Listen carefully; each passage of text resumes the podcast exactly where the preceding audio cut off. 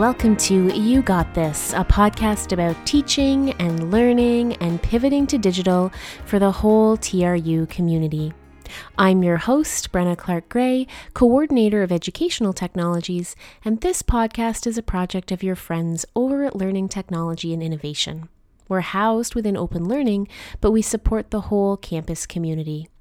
I record this podcast in Kamloops Te Secwépemc within the unceded traditional lands of Secwepemcúlecw, where I hope to learn and grow in community with all of you. And today's episode is a little bit different than usual. Um, for the next two episodes before we take a couple of weeks off for the holidays, I've actually uh, very much not wanted to bother people with interviews. And also, I wanted to produce much shorter episodes right now um, because I know how swamped you are as you mark and um, manage exams and plan for January. So, this week, we're going to dig in a little bit to the student survey um, of virtual delivery. And next week, we're going to foreground the January, well, the whole winter term programming actually. So, a little bit different this week and next, and then a little bit of time off, and we'll jump back into our feature interviews uh, soon. January is going to be here like before you even know it. So, this week, we're taking a deep dive into the Student Experience of Virtual Delivery survey. So, let's get into it. So, it's my job, kinda, to help guide you and hopefully give you good advice about how you engage with your students in the fully online environment. And um, I can't do that without data. So, much like we did back in the spring, uh, we put together a, a, student experience of virtual delivery survey, and we've had phenomenal results in terms of just having students respond. Um, huge thanks to the good folks in Student Life for helping me get the word out, and also to the Student Union. Um, so we had 570 responses, which I am delighted with, just absolutely delighted with. And of those responses, about 450 or so are returning students, um, and the remaining 100 and some odd are first year students. So it's a really good sampling of uh, campus, I think, just judging by sheer numbers, percentage of student body. I'm really pleased with it. Overall, I don't think the results are wildly surprising. And uh, over the course of the next two weeks, I'm, I'm going to put this in more kind of formal terms and send it out to the various stakeholder groups. But um, for now, I just wanted to take this opportunity because I know so many of you are planning for winter right now. Um, I think there's some useful information in what the students disclosed in the survey, and I wanted to take the opportunity to talk about it with you. Um, by all means, if you've got questions or if it would be helpful for me to come and chat with anyone on campus about this data, I'm really more than happy to. I really just want to make sure it helps us uh, guide good decisions and good pedagogy. So, the first question that we asked was if you're a returning student, um, would you describe the workload in your courses as more than previous semesters, about the same as previous semesters, or less than previous semesters? And 64% of students reported the workload um, in their courses this semester as more than they have experienced in previous semesters at TRU. Um, about 30% said that it's around the same, and about 5% said that it's lower. This tracks with what I'm hearing anecdotally from students when I talk to them, which is that they're feeling really, really overwhelmed. Um, this idea that sort of 64% of students are experiencing more workload might be surprising to instructors who feel like they have scaled back. Um, but I think there's a few things going on here. First of all, we know that flipped delivery and many asynchronous modes of delivery, which many of you are using right now, are actually more work for students, right? It's really easy to sit and passively listen to a lecture. That's, just about the easiest thing you can do. If you can get your butt into the chair, you're good to go, right? So, if most of your classes used that modality before, and now you're finding yourself in classes where it's a lot of um, managing your content delivery yourself, whether it's doing readings or small group projects or discussion forums, that's going to take time way more time than you might have previously expected. So, I think it's worth thinking about what we're asking students to do um, versus what their expectations of a classroom would have been before.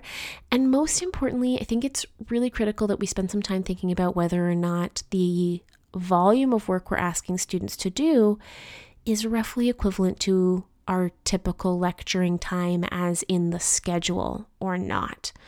Um, back in the spring, I shared some resources around sort of how to estimate what the time load is in your courses. I'm going to share those resources here again as you're planning for winter term. So if you take a look in the show notes, you'll find a link to like a course load calculator. It gives you a way to estimate, you know, between your readings and your discussion forums and your assignments, what exactly you're expecting of students. I think the other thing that's going on is that everything feels harder now, um, particularly as we roll into December. I don't know about you guys, but if I uh, look at my email inbox, which I usually try not to do while I'm recording because it's always horrifying, so I have 73 unanswered email messages in my inbox. That is not atypical. Um, I find that the basic functions of my day take me a lot longer and I struggle to get through them. Um, our brains are under a lot of stress. The latent anxiety in the air, it's intense. And so I think some of that is explaining why our students are feeling under siege. So, on the one hand, I think in many cases we are actually asking them to do more than we used to, even if we don't realize it, just by virtue of the fact that a lecture is passive and most asynchronous learning is active. Um, that's a good thing. Like that's why it's why these kinds of modalities tend to have better outcomes for students in terms of like learning objectives. We know that lecture is a really crappy delivery method, um, but that doesn't change the affective experience of students who are encountering it for the first time. Yeah. And then the other thing is, I just think everything is hard. Like literally everything is hard. And we need to take that into account as we structure our courses and plan for winter. So, given that 65% of our students are feeling this way, I'd really encourage you if you haven't yet scaled back your courses, or if you think you have, maybe take a look again and see if there's more scaling back to be done. We want our students to have humane learning experiences in the winter term. Um, and I'm not sure their experiences are super humane right now.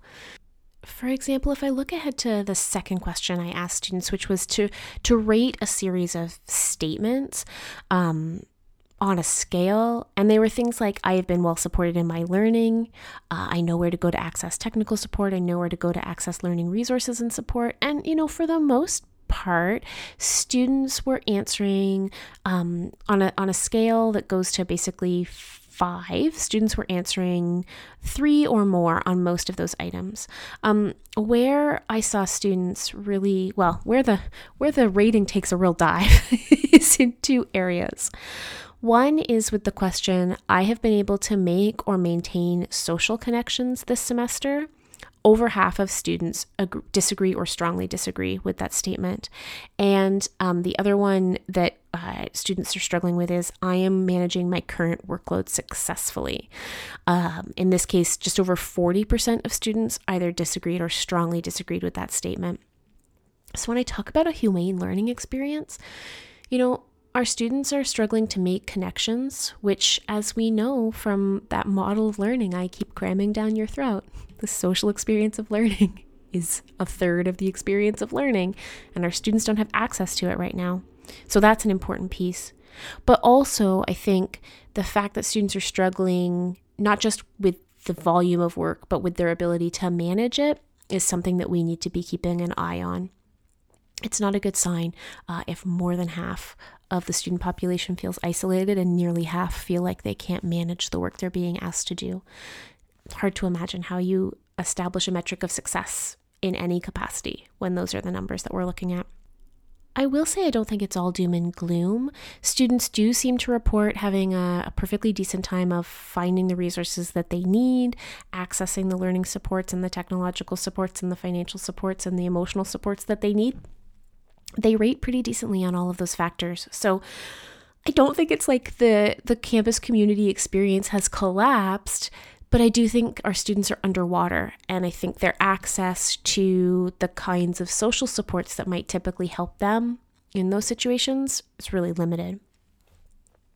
Um, we also then asked uh, to what extent did the following negatively impact your transition to learning online? So I wanted to get a sense of what the barriers were for students. For the most part, um, I was I was actually pretty satisfied with a lot of the responses here, or at least unsurprised. So we asked students if they could access technology for the most part, students were okay with that. We asked them if they were doing okay with the platforms, with Moodle, with Big Blue Button. You know, predictably, folks had some complaints about Big Blue Button, although not nearly as severely as I thought. Um, uh, the vast majority of students, the vast majority of students said that Big Blue Button had either no negative impact or only a minor negative impact. So, considering the crash at the beginning of term, I'll take that. Um, and students seem to be quite pleased with Moodle. So, no negative impact on my learning 55% only minor negative impact 33% so that makes me happy too um, they were also able to rate major or severe negative impact and where we see those numbers are on things like issues communicating with instructors and issues understanding course or program expectations those really um, students are struggling in those two areas in particular so I think we need to really think about how accessible we are for students, but more importantly, communicating clear expectations around our accessibility. So, I've said this before, I really think that students, as long as they know when they can expect a response from you, they're not going to inundate you. It's when they don't know how they're going to hear back from you that they start mail bombing you, uh, you know, every hour looking for a response. Folded into there, though, are definitely time zone issues. We've got a lot of students reporting frustration with their time zone issues not being taken into account by their instructors, particularly in courses with a lot of live synchronous content. I'm going to link an article um, in the show notes today that Sara Goldrick-Rab and Jesse Stommel wrote some time ago now um, called Teaching the Students We Have. And it's about meeting student barriers even those that frustrate us, uh, where they are, rather than trying to pretend they don't exist. I know that managing time zone issues is like not ideal at all.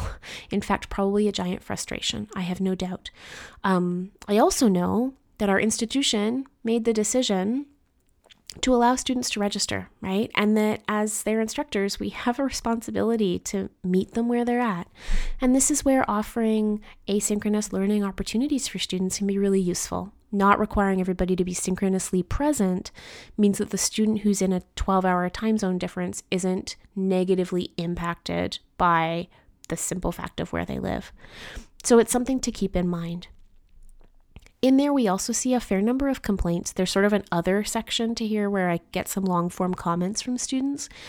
See a lot of complaints about um, lack of structure or lack of certainty or clarity around expectations. So, what we see later in the survey where we ask students to share like the one thing that an instructor did that really helped your learning this semester, what I see over and over and over and over again in that section is the instructor gave us a weekly schedule or a weekly checklist or a weekly check in where we knew exactly what we had to do each week.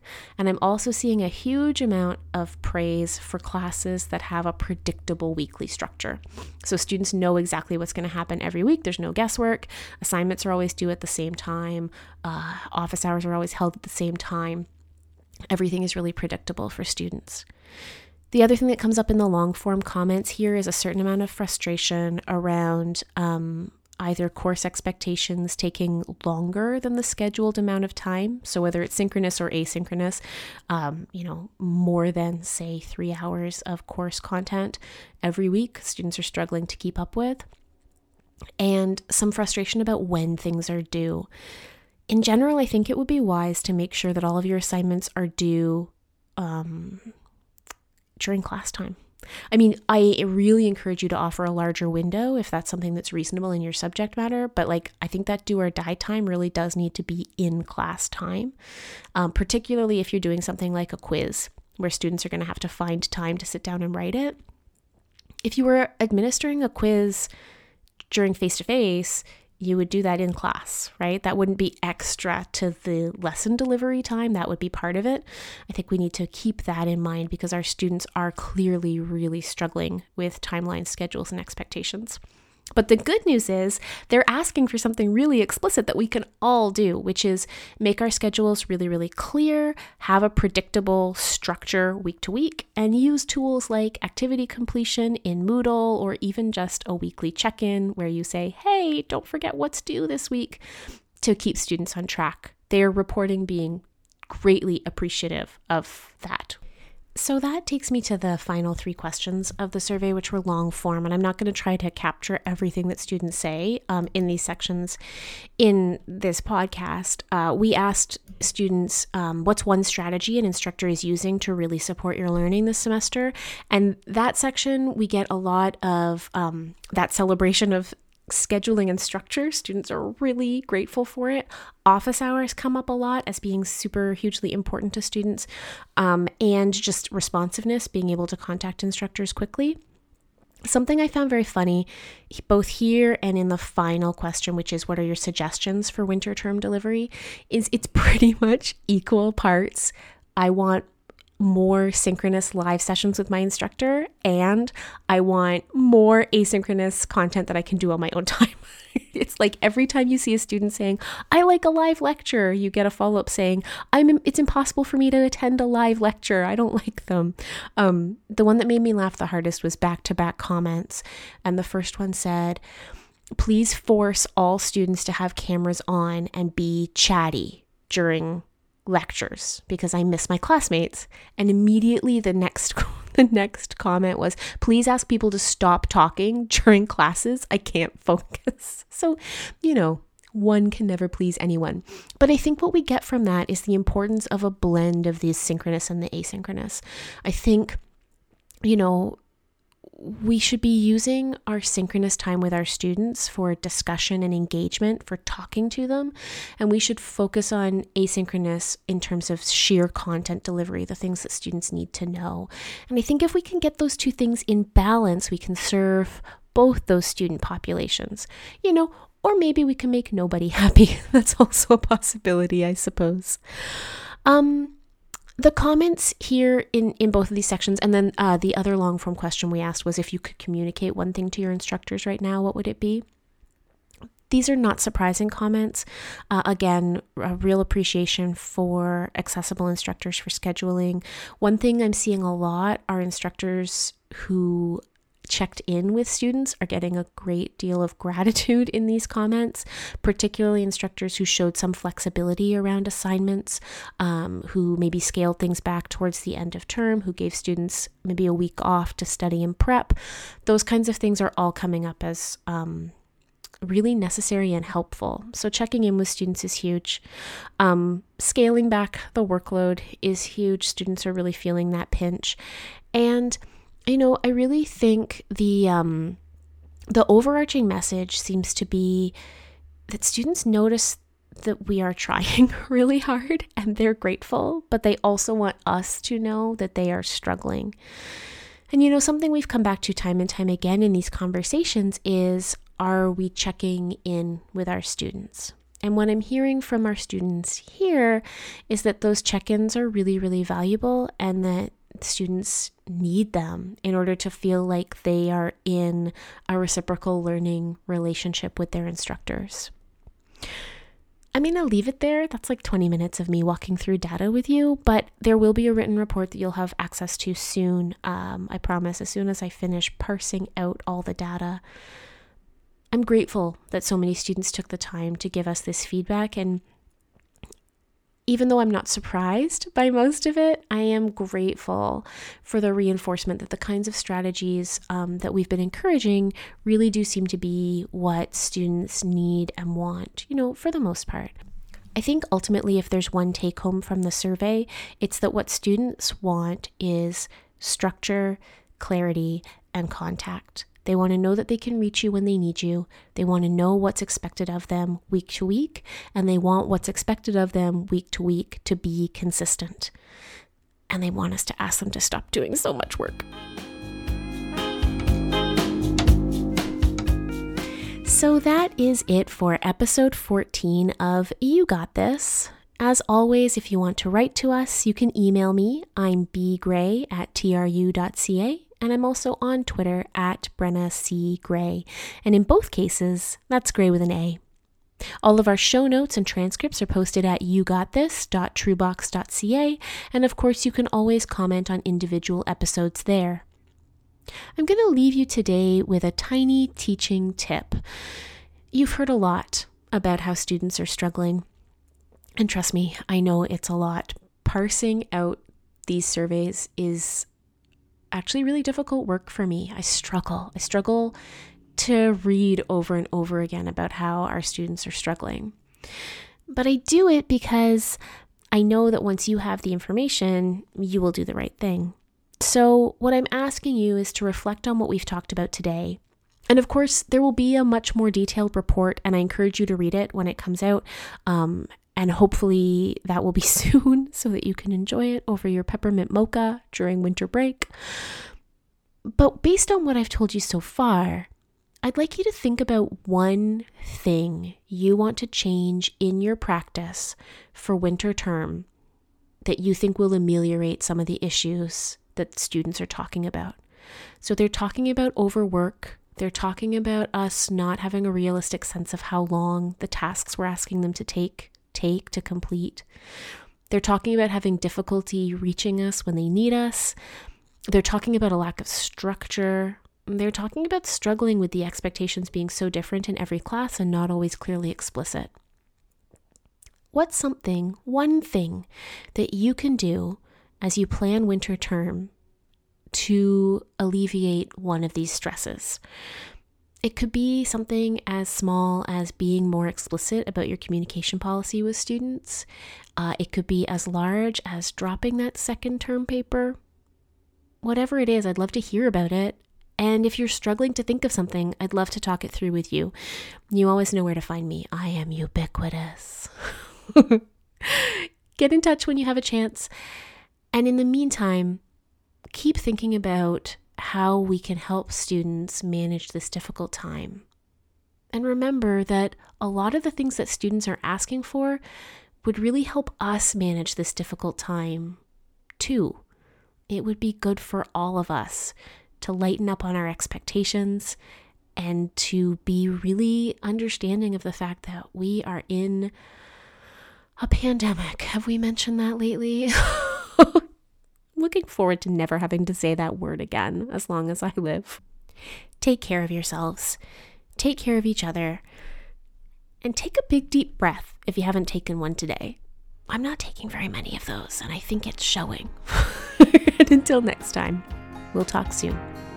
Bye bye.